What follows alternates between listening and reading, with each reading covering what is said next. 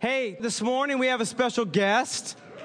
You know, we have, we sponsor um, throughout, you know, every year we commit to certain missionaries um, locally, but also uh, internationally and globally. And so um, Sheila from Healing Hearts is here this morning, so I want to welcome her this morning. Okay. Thank you, Sheila.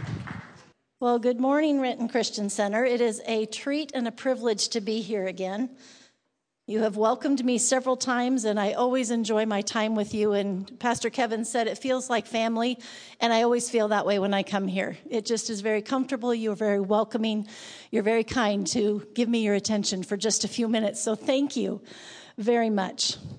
Psalm 133, verse 1 says, Behold, how good and pleasant it is when brothers and sisters dwell together in unity.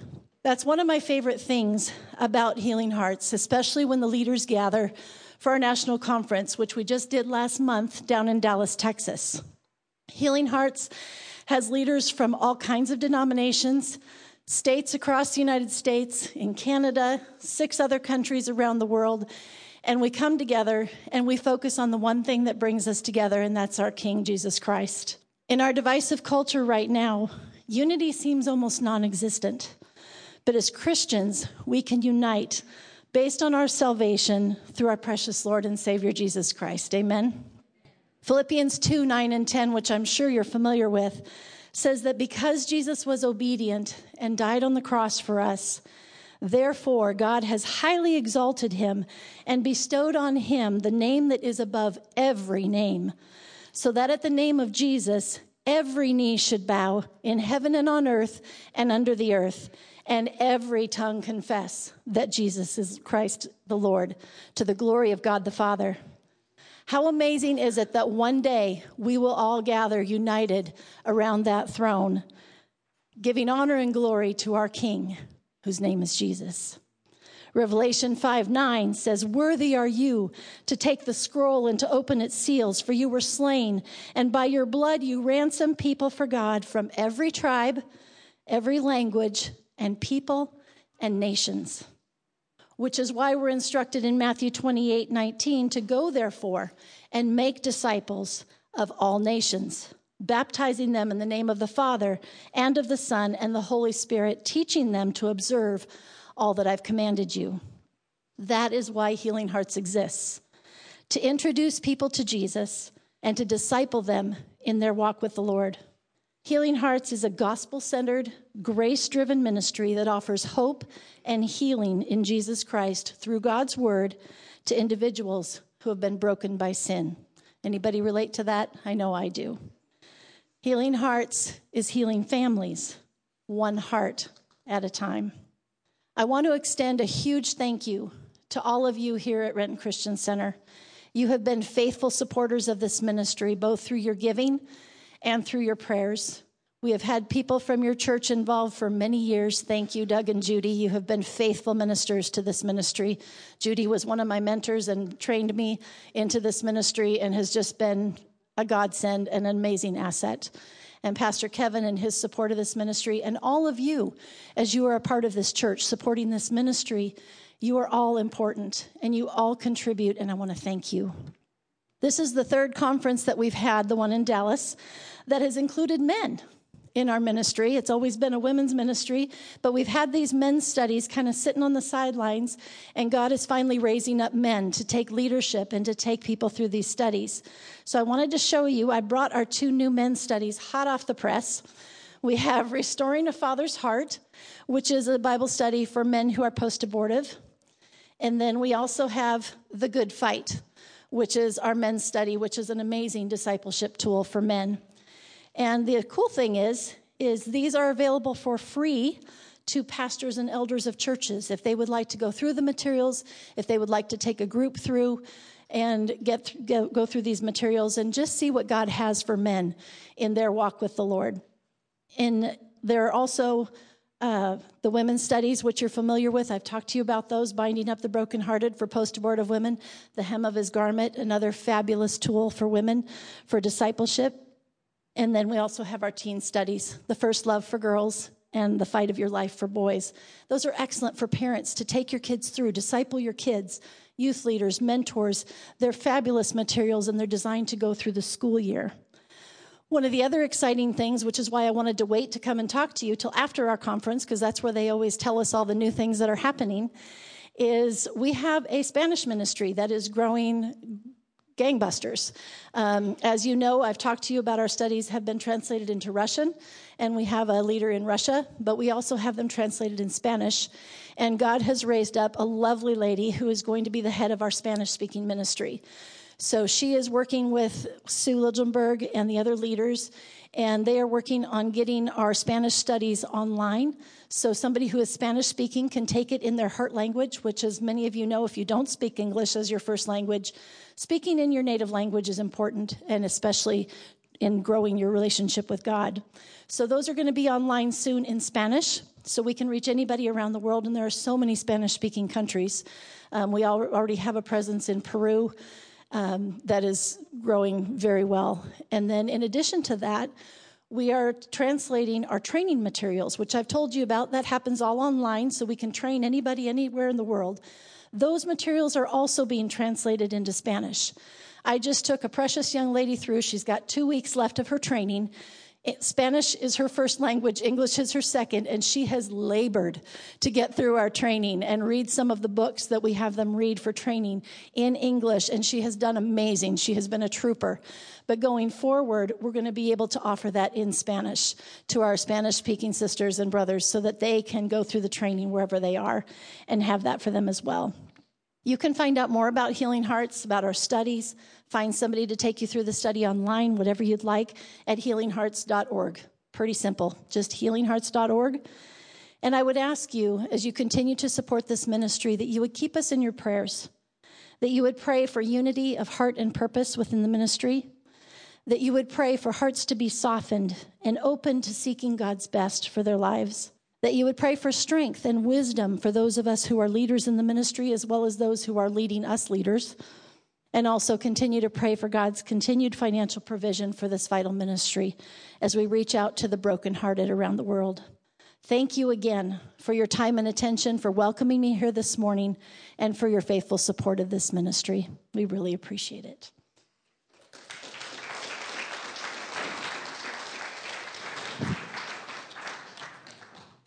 Thank you, Sheila. That was great. We love Healing Hearts.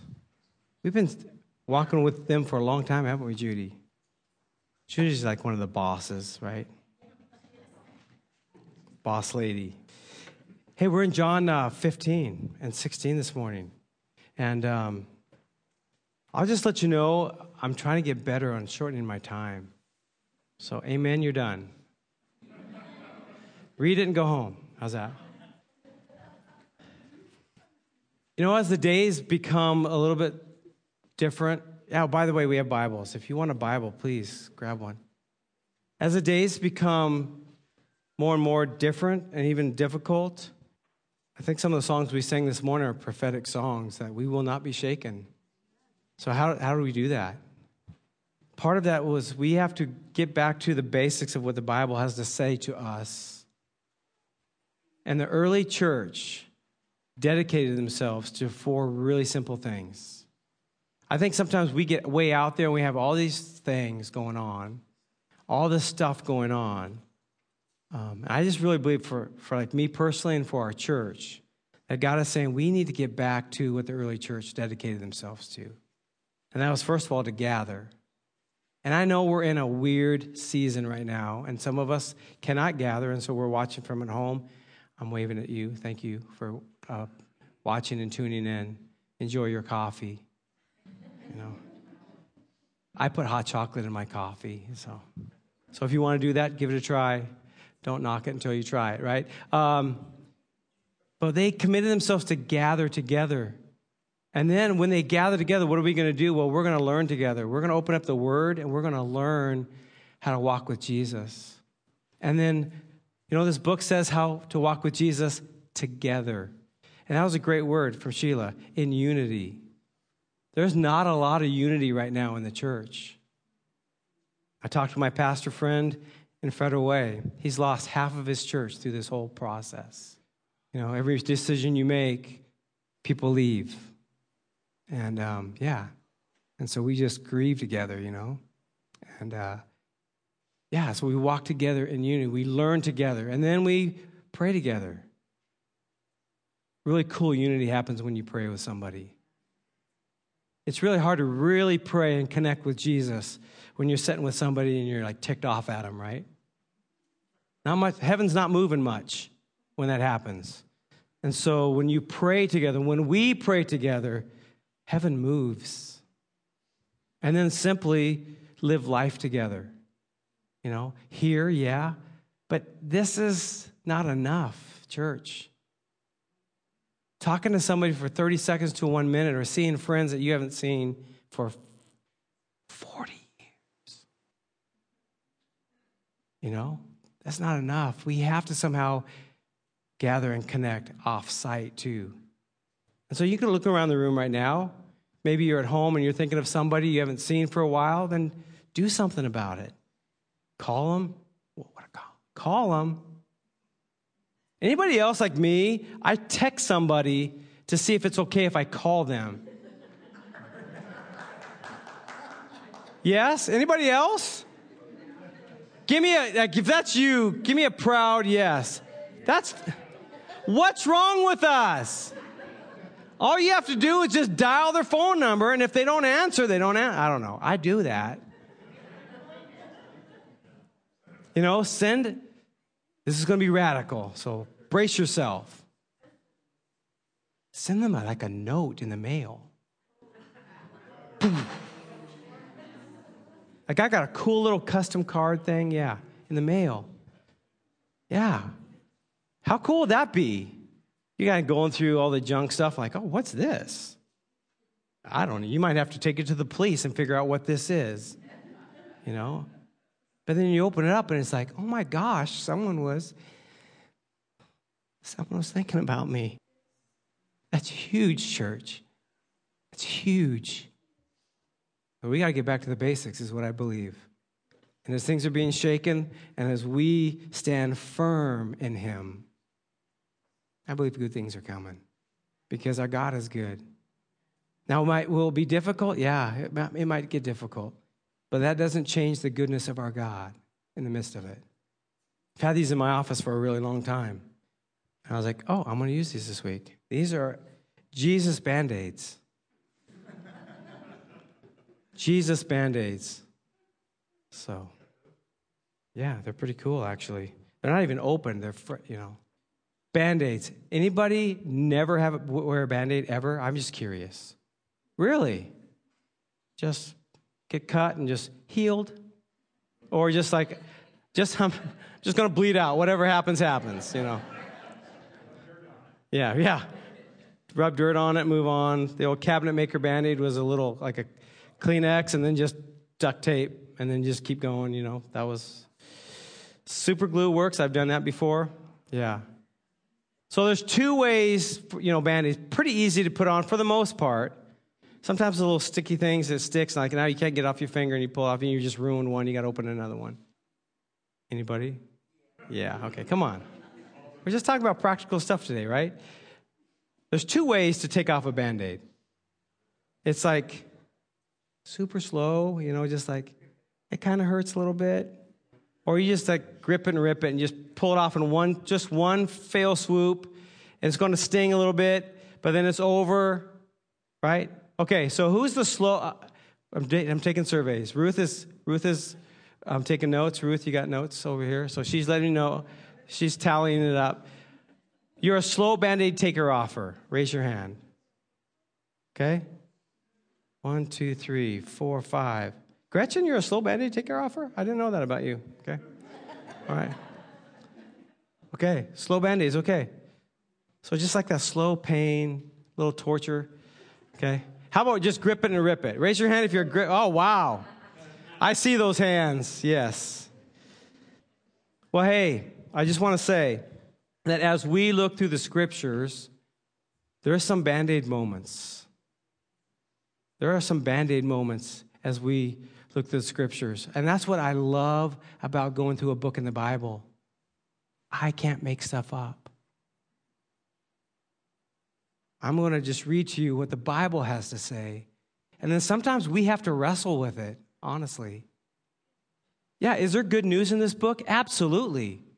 And even in the midst of the battle, it's still good news. Though the battle rages, we will stand in the fight. Right? And so, John 14, 15, 16, and 17 are Jesus' literally his last words before he's arrested and put on the cross. It's encouraging, it's inspiring, and it is frightening. And it is sad because Jesus is speaking to these guys and saying, Yeah, it's going to be rough for you. I want you to know that. I'm letting you know that up front, but I'm going to be with you. I'm going to be with you. Probably the title, best title in the whole Bible, as far as over top of a chapter, is John 15, 18, right before, you know, Jesus gets into it. The world hates the disciples. It's the feel good title of the year, right? And then Jesus goes on, and I love this. Jesus is the first one to use the line, It's not you, it's me. You guys get that line? Like when something's happening in your life and you're like, you know what, Tony, I think, you know, I just want you to know it's not you, it's me, you know. So Jesus says, hey, the reason why the world doesn't like you, and Jesus used a really strong word that hates you, is because it hated me first. And then he goes on, and he goes on, and then we pick it up, and Jesus is going to promise, he's going to promise to us that he's going to be with us. Even though you're going to face difficult times, I will be with you. So, how is he going to do that? If Jesus is gone, then how is he going to be with us? He's going to send us the promise, the gift of the Holy Spirit. That I believe is still active today, that the Holy Spirit still moves and is active today, just like we read in the New Testament. Because otherwise, how do we live life? Unless God, through His Spirit, is leading us and guiding us, correcting us, interceding for us consoling us. I've experienced the, how God consoles us in the midst of hard times, and it's through His Holy Spirit. The recap is fascinating when you start reading through John 14 through 17. And we're, we're, you know, we're about halfway through that part. And, you know, Jesus said, As you move forward with me, apart from me, unless you are plugged into me, you can't do anything. If you're out there trying, for, for us personally, how do we apply that? If you're out there trying to live your life right now in the midst of what we're facing, and you're doing it on your own, man, I want to know how you're doing it. Probably not doing it very well, honestly. We need to be plugged into Him. Because apart from Him, as believers in Him, we can do nothing, Jesus said. And then He goes on. And again, I don't think Jesus makes it very difficult for us. He said, So how are you gonna how are you gonna do that? How are you gonna stay plugged into me and how are you gonna be in fellowship with me and with one another? And what is our responsibility in that? And our responsibility is to love one another. Jesus says it over and over and over in this these passages. He doesn't give us all these other commands except for love one another. And what does that look like? How do we do that? Well, Pray about it and see. Send a note, make a phone call, text them and ask them if you can make a phone call. You know, do it. He reminds us that this world is not our home. That doesn't mean that we abandon everything because Jesus said, I came to give life, right? Abundant life. And he's not just talking about heaven, he's talking about that we can have abundant life right now. Right now. Full, complete, whole lives in Him. Remember, apart from Him, we can do nothing. So, abundant life in Him. Even in the crazy, even in the mystery, we can have abundant life. So, Jesus knew that tough times were coming for these guys. And so, what I love about Jesus is he spoke to their need. Not really what they wanted to hear, but he spoke to their need. And so, what did these guys need in this time? Jesus could see what was happening and what was going to happen next. He knew what they needed. They didn't really even know what they needed. They were going to need reassurance. So Jesus would go to the cross and then be gone for three days. For three years, they gave up everything for him and followed him. You can imagine. And then all of a sudden, falsely accused, falsely tortured, hung on a cross, and then put in a tomb. And now, what, how do you feel? How do you feel? I'll tell you how you feel. You feel lost. You feel like there's no hope, nothing. I laid out everything, and now it's gone. And then three days later, rumors. The ladies come back. He's alive. They go try to find him. They don't find him. And then that, that night, he shows up in their midst and their worlds are radically changed. But before that, it was rough, right? And so Jesus is speaking here to them in the midst of all that. They needed to be reassured that God would be with them. That it's going to get rough, but I will be with you. His promise of Emmanuel, God with us, that we only talk about at Christmas, right? It's not just a Christmas passage. By the way, Christmas is 62 days away. You better get started. Okay? Isn't that shocking? Christmas is 62, 62 days away. I'm so shocked I forgot it. I'm just putting it away in my. Can we wait? Can we wait a couple more months for Christmas? Well, I guess it is a couple more months. Right? So Jesus is like, okay, I I mean, because he loves and cares for us so much, and we can as the church today, this isn't a passage just written to 11 guys. I believe God's word speaks to us today, and we can look at it and we can apply it, and the Holy Spirit can move in us today. I believe that some of us in this room, even today, we need reassurance. Some of you watching from home, you need reassurance that your God is with you, that He sees your face, And he knows everything about you and he knows the struggle. Jesus knows the struggle of these men. And so he speaks to it and he lets them know that, hey, I'm there for you. I'm there for you. And I'm giving you these instructions. Now, I don't know if anybody's writing them down back for them in the moment. They wrote it down after because they're inspired by the Holy Spirit to do it. But who knows? If they're like, oh, Jesus, that was a good one. I need to write that down. Probably not. You ready for the band aid moment this morning? Verse 26 in um, John 15. Here's the good news. When the advocate comes, whom I will send to you from my Father, the Spirit of truth, who goes out from the Father, he will testify about me. And you also must testify, for you have been with me from the beginning. All of this I have told you so that you will not fall away. Okay, here's a band aid moment. This is verses that we never talk about in the Word.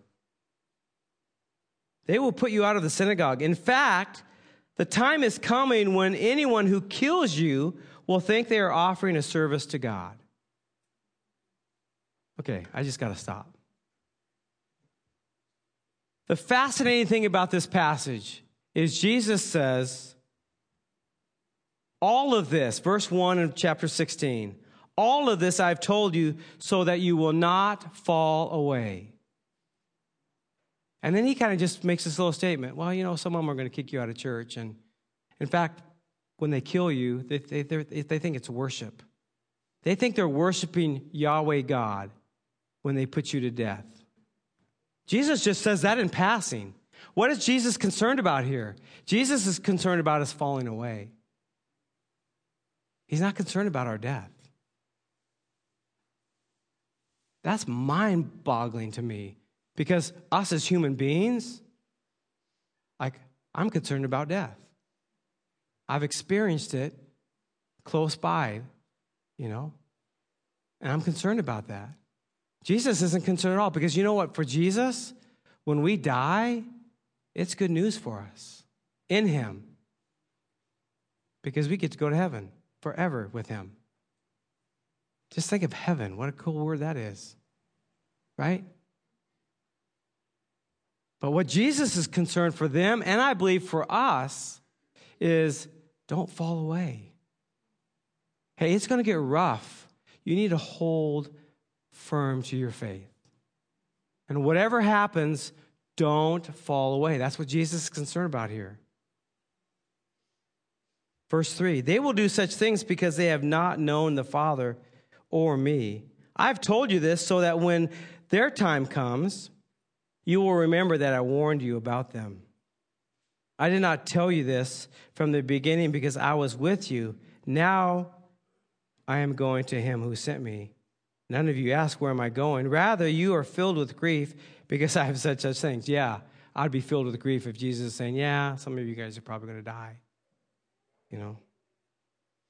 Verse 7 But very truly I tell you, it is for your good that I am going away. Unless I go away, the advocate will not come to you. But if I go, I will send him to you. The advocate is the Holy Spirit. When he comes, the Holy Spirit, he will prove the world to be in the wrong about sin and about righteousness and about judgment. About sin because people do not believe in me. About righteousness because I am going to the Father where you can see me no longer. And about judgment because the prince of this world now stands condemned. I have much more to say to you, more than you can now bear. But when the Spirit of truth comes, he will guide you into all truth. He will not speak on his own, he will speak only what he hears, and he will tell you what is yet to come. He will glorify me because it is from me that he will receive what he will make known to you. All that belongs to the Father is mine. That is why I said, The Spirit will receive from me what he will make known to you. Wow.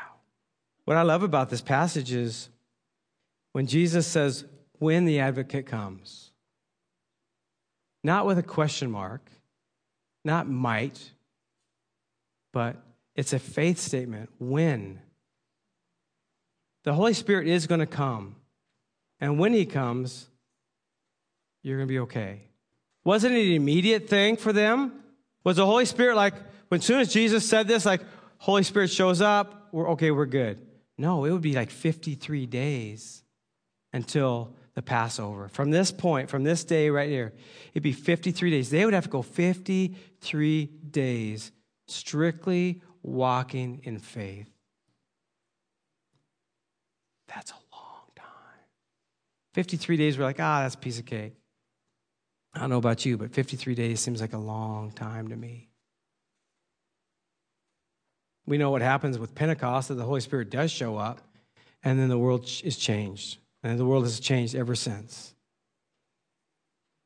Jesus promises the Holy Spirit. What does the Holy Spirit do? He intercedes for us, He consoles us, He comforts us, He helps us, He guides us, teaches us, and He corrects us. That's just a few things. But Jesus said, I have to go in order for me to send the Holy Spirit. Because, again, and I've said this before, is Jesus limited himself to his humanity. Even though fully God, he limited himself. So he couldn't just, he couldn't be everywhere. He walked around Galilee. So today he's in Galilee, and next day he's in Bethsaida, you know, all, all these little places, towns. But the Holy Spirit can be everywhere now. Everywhere now.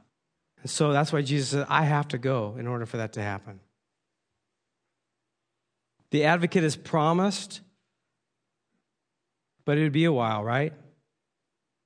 I want you to turn in your Bibles to another band aid passage, to Hebrews chapter 11. Now, a lot of us like, oh, Hebrews 11. I know Hebrews 11. That's when it talks about all those people, the cool people that have faith. You know? I love how, at least in the NIV version, Hebrews 11 2 says, This is what the ancients were commended for.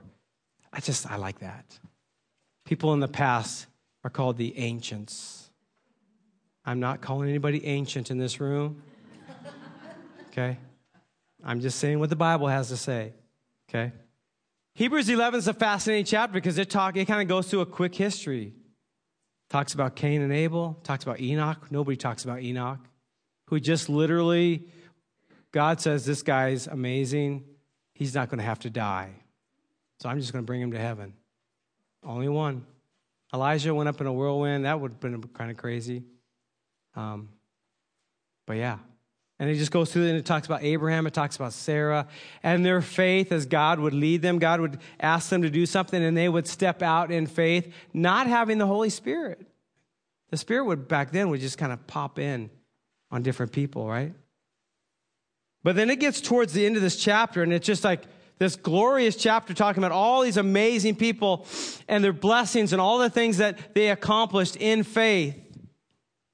And then we get down to verse 36, and we have to pull out the band aids. I mean, honestly, I have a hard time reading this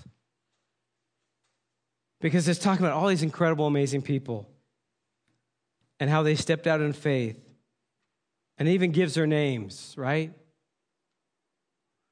But then in verse 36, the writer of Hebrews says, You know, but some face jeers and flogging, and even chains and imprisonment. Now, this is simply because they believe in Jesus. Okay? This isn't because they went out and stole a car, you know, or robbed a money changer. I was going to say a bank, but I don't know if they had banks. But because simply they were believed in the living God and followed him, they faced jeers and flogging and even chains and imprisonment. Verse 37 they were put to death by stoning, they were sawed in two, they were killed by the sword. And they went about in sheepskins and goatskins, destitute, persecuted, and mistreated. And what the Word of God says about those who suffered in such a way, can you imagine having to pretend to be a sheep just to hide. That's what we're talking about here. Can you imagine some of us in this room being taken out and cut in half simply because we believe in Jesus? That's what was happening here. And then I love verse 38 the world was not worthy of them. The world was not worthy of them. They wandered in the deserts and in the mountains, living in caves and in holes in the ground, simply because they were being persecuted for their faith in the living God. We don't see that today in our society, in our culture necessarily, not right now. Someone said, yet. It might be coming. But in other, other parts of our world, we see it right now. Millions of people in our world right now persecuted simply because they believe in Jesus. Should humble us, American Christians. It should humble us. And we should really get on our faces before God and intercede for them. Intercede for our future, intercede for what God is doing in our country. It's a humbling passage. It's a band aid passage. It's like, man, some of, man, God, I didn't know. I thought for God so loved the world that he gave his only son. And whoever believes in him will, yeah, yeah, so true. But then there's passages like this hey, in the midst of the crazy, I am still with you, God says. Our natural tendency when that kind of stuff ha- begins to happen in us and to us is to, to isolate. My temptation when stuff like that happens is like, I'm out. I quit. I don't want to do this. We circle the wagons and it's like we make it like us versus them. Does that sound familiar right now, church? Think a lot of churches are circling the wagons and it's making us versus them. What does Jesus ask us to do? Our, our Savior asks us to be like Him. And what did He do? He laid His life down for the world. And so we need to lay our lives down. It's not us versus them. We don't fight like they fight. the way we fight as believers in Christ is we pray, we intercede. And God says, I will then, if you do that, I will then break the strongholds. I will come against the arguments that set themselves up against me. I will take care of the rebellion in their hearts. But we have to first do that. Allow Him to take care of the rebellion in our hearts. I don't know about you, but I have a rebellious heart. And I set my mind against some, some things at times. I want my will to be done. Doesn't work that way, believers. It's His will be done in me as it is in heaven. And that's what I pray all the time. Is it rainbows and puppies and kittens? I saw pictures of kittens today. Someone has a new kitten. Trish, wherever she's at. No, it's not always that. Sometimes it is, but it's not always that. But in the midst of it, God is with us, right? He is with us. So how do we what do we do? How do we like respond in the midst of verses like this? How do we suit up and gear up as the church and as individuals Christians? Well, Ephesians is, gives us a suit of armor to put on. That we're supposed to just we're supposed to put this on, and it's part of it's protection for us, but then there's also offensive weapons, and the offensive weapon is the Word of God and the Spirit of God.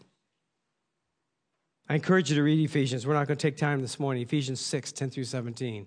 Powerful passage that says, so, so if you're like struggling personally, if you're at home and you're like, man, I'm, I'm in the battle, but I don't feel like I have anything.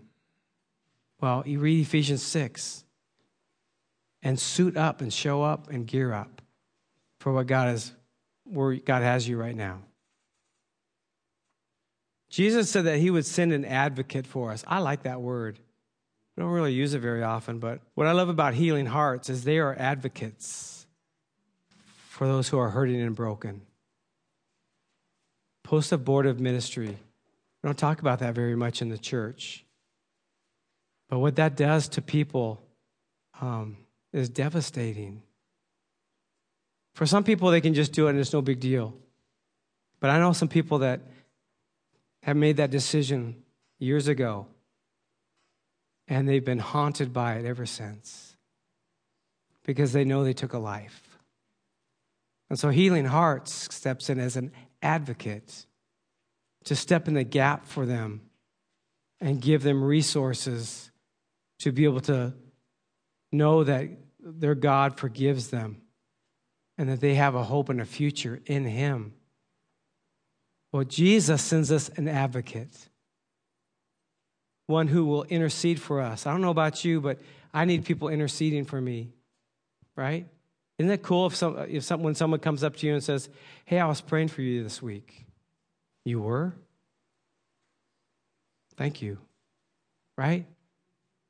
Well, the Holy Spirit intercedes for us. Sometimes to the point where we don't even have the words, and the Holy Spirit doesn't even have the words, so he just groans for us because he identifies with our pain and our struggle. He does that. He consoles us in our in our struggle. Something we don't talk about very often, but sometimes when you're just really hurting and someone come one of your friends come over or whoever, they don't even have to say anything. They'll just sit with you. Sometimes give you a hug. I had somebody do that with me this week. You look like you need a hug one of my pastor buddies. They don't really know what's been going on in my life, and they found out, and they just came by and said, You need a hug. So they consoled me in my pain, right? Okay. The Holy Spirit comforts us. Anybody need comforted this morning? You don't have to raise your hand. But yeah, He does. Yeah. The Holy Spirit helps us I need help.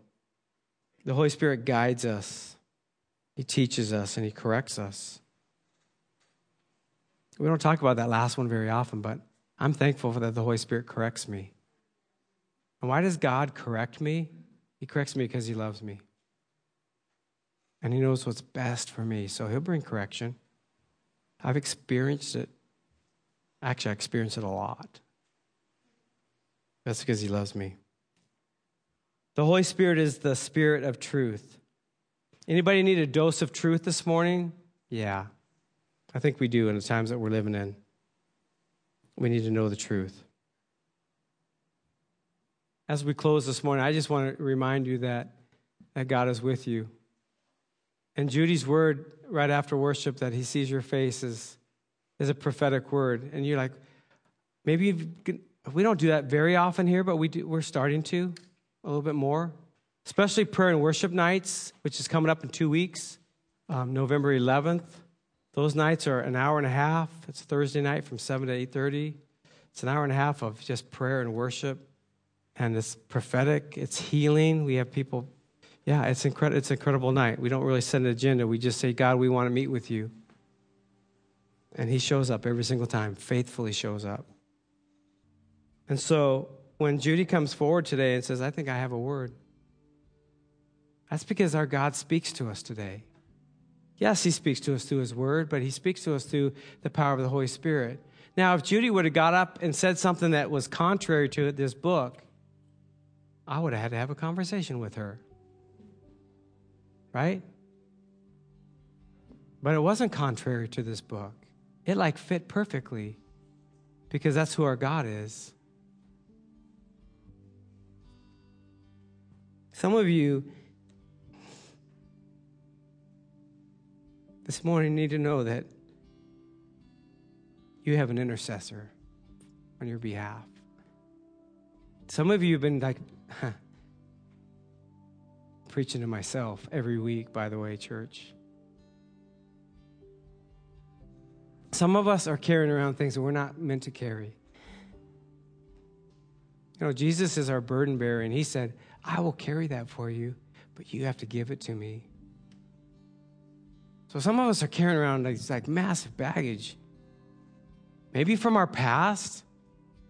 Maybe it's some of the hurts, um, some of the from the, some of the decisions that we made. And Jesus is saying, I died for that. You don't have to carry it. I'll, I'll carry it. And so you can have free hands so I can pour in new things to you. So I believe that as we wrap this morning, I think some of us just need to let, let, let our stuff go.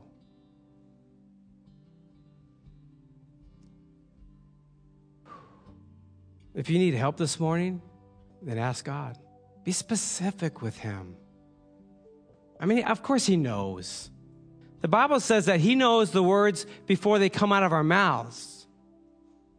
But it's faith. When we pray, it's faith. God, I need help here. I've been praying very specific prayers. And you know what? God is answering me. It's humbling.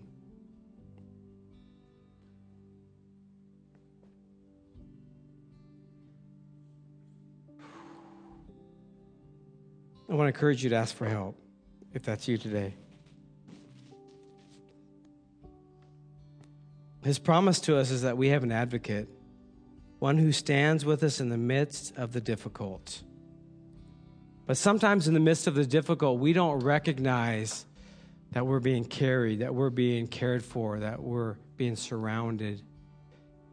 And so I want us to take like 30 seconds because our kids are ready. They're ready. They're probably chomping at the bit right now. And even in the midst of wherever you're at, if you're in a very difficult time, whether you're at home or whether you're in the house, I want to encourage you to take a moment and to recognize that He is with you in, in it. Because a lot of times in it, we don't recognize it. We feel like we're all alone. We feel like we're isolated. We feel like quitting. We cannot see what's next. And in this passage, Jesus said the Holy Spirit is going to come and He's going to help you to see what's next. So let's just take just a few moments. And I want to encourage you to recognize the fact that you are surrounded, that He is with you and is caring for you.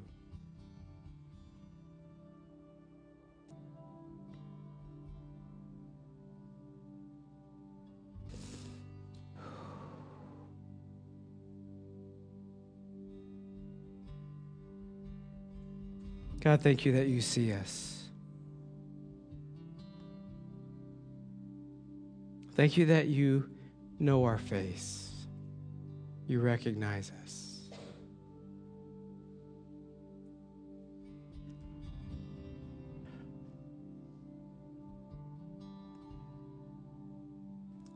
Lord, for anyone carrying a burden this morning that they're not supposed to be carrying, Lord, I pray that they'd be able to let that go today before they leave this room. Just a quick conversation Jesus, I can't carry this anymore. Will you carry it for me? That's all you have to say, church. And then leave it here. Don't pick it up again. Leave it here. Jesus, for those who need intercession this morning, for those who need to be consoled this morning, for those who are asking for help, that need guidance, need to be taught, need to be corrected, God, that you would speak to us. Lord, that we would take time to spend with you because time with you and conversation, honest and open conversation with you that's what will take us to the next level in our relationship with you. So I pray that this week we'd be able to do that. I thank you for my, my family here. I thank you for those who are watching from home. Lord, that you would continue to meet with us. Yes, corporately, yes. Even more importantly, individually. We invite you to meet with us. And we give you thanks for all the things that you're doing, God. Thank you for loving us, for knowing us and caring for us. Thank you for your word, even though sometimes it's very difficult. But in the difficult, you remind us that you're with us. And you, you tell us exactly what we need when we need it. And that's what you did with them, and that's what you do with us. So thank you for that in Jesus' name. Amen. All right, church. Really good to be together. Say hi to somebody. Before you run out of here, say hi to somebody, would you? Okay? All right. God bless you.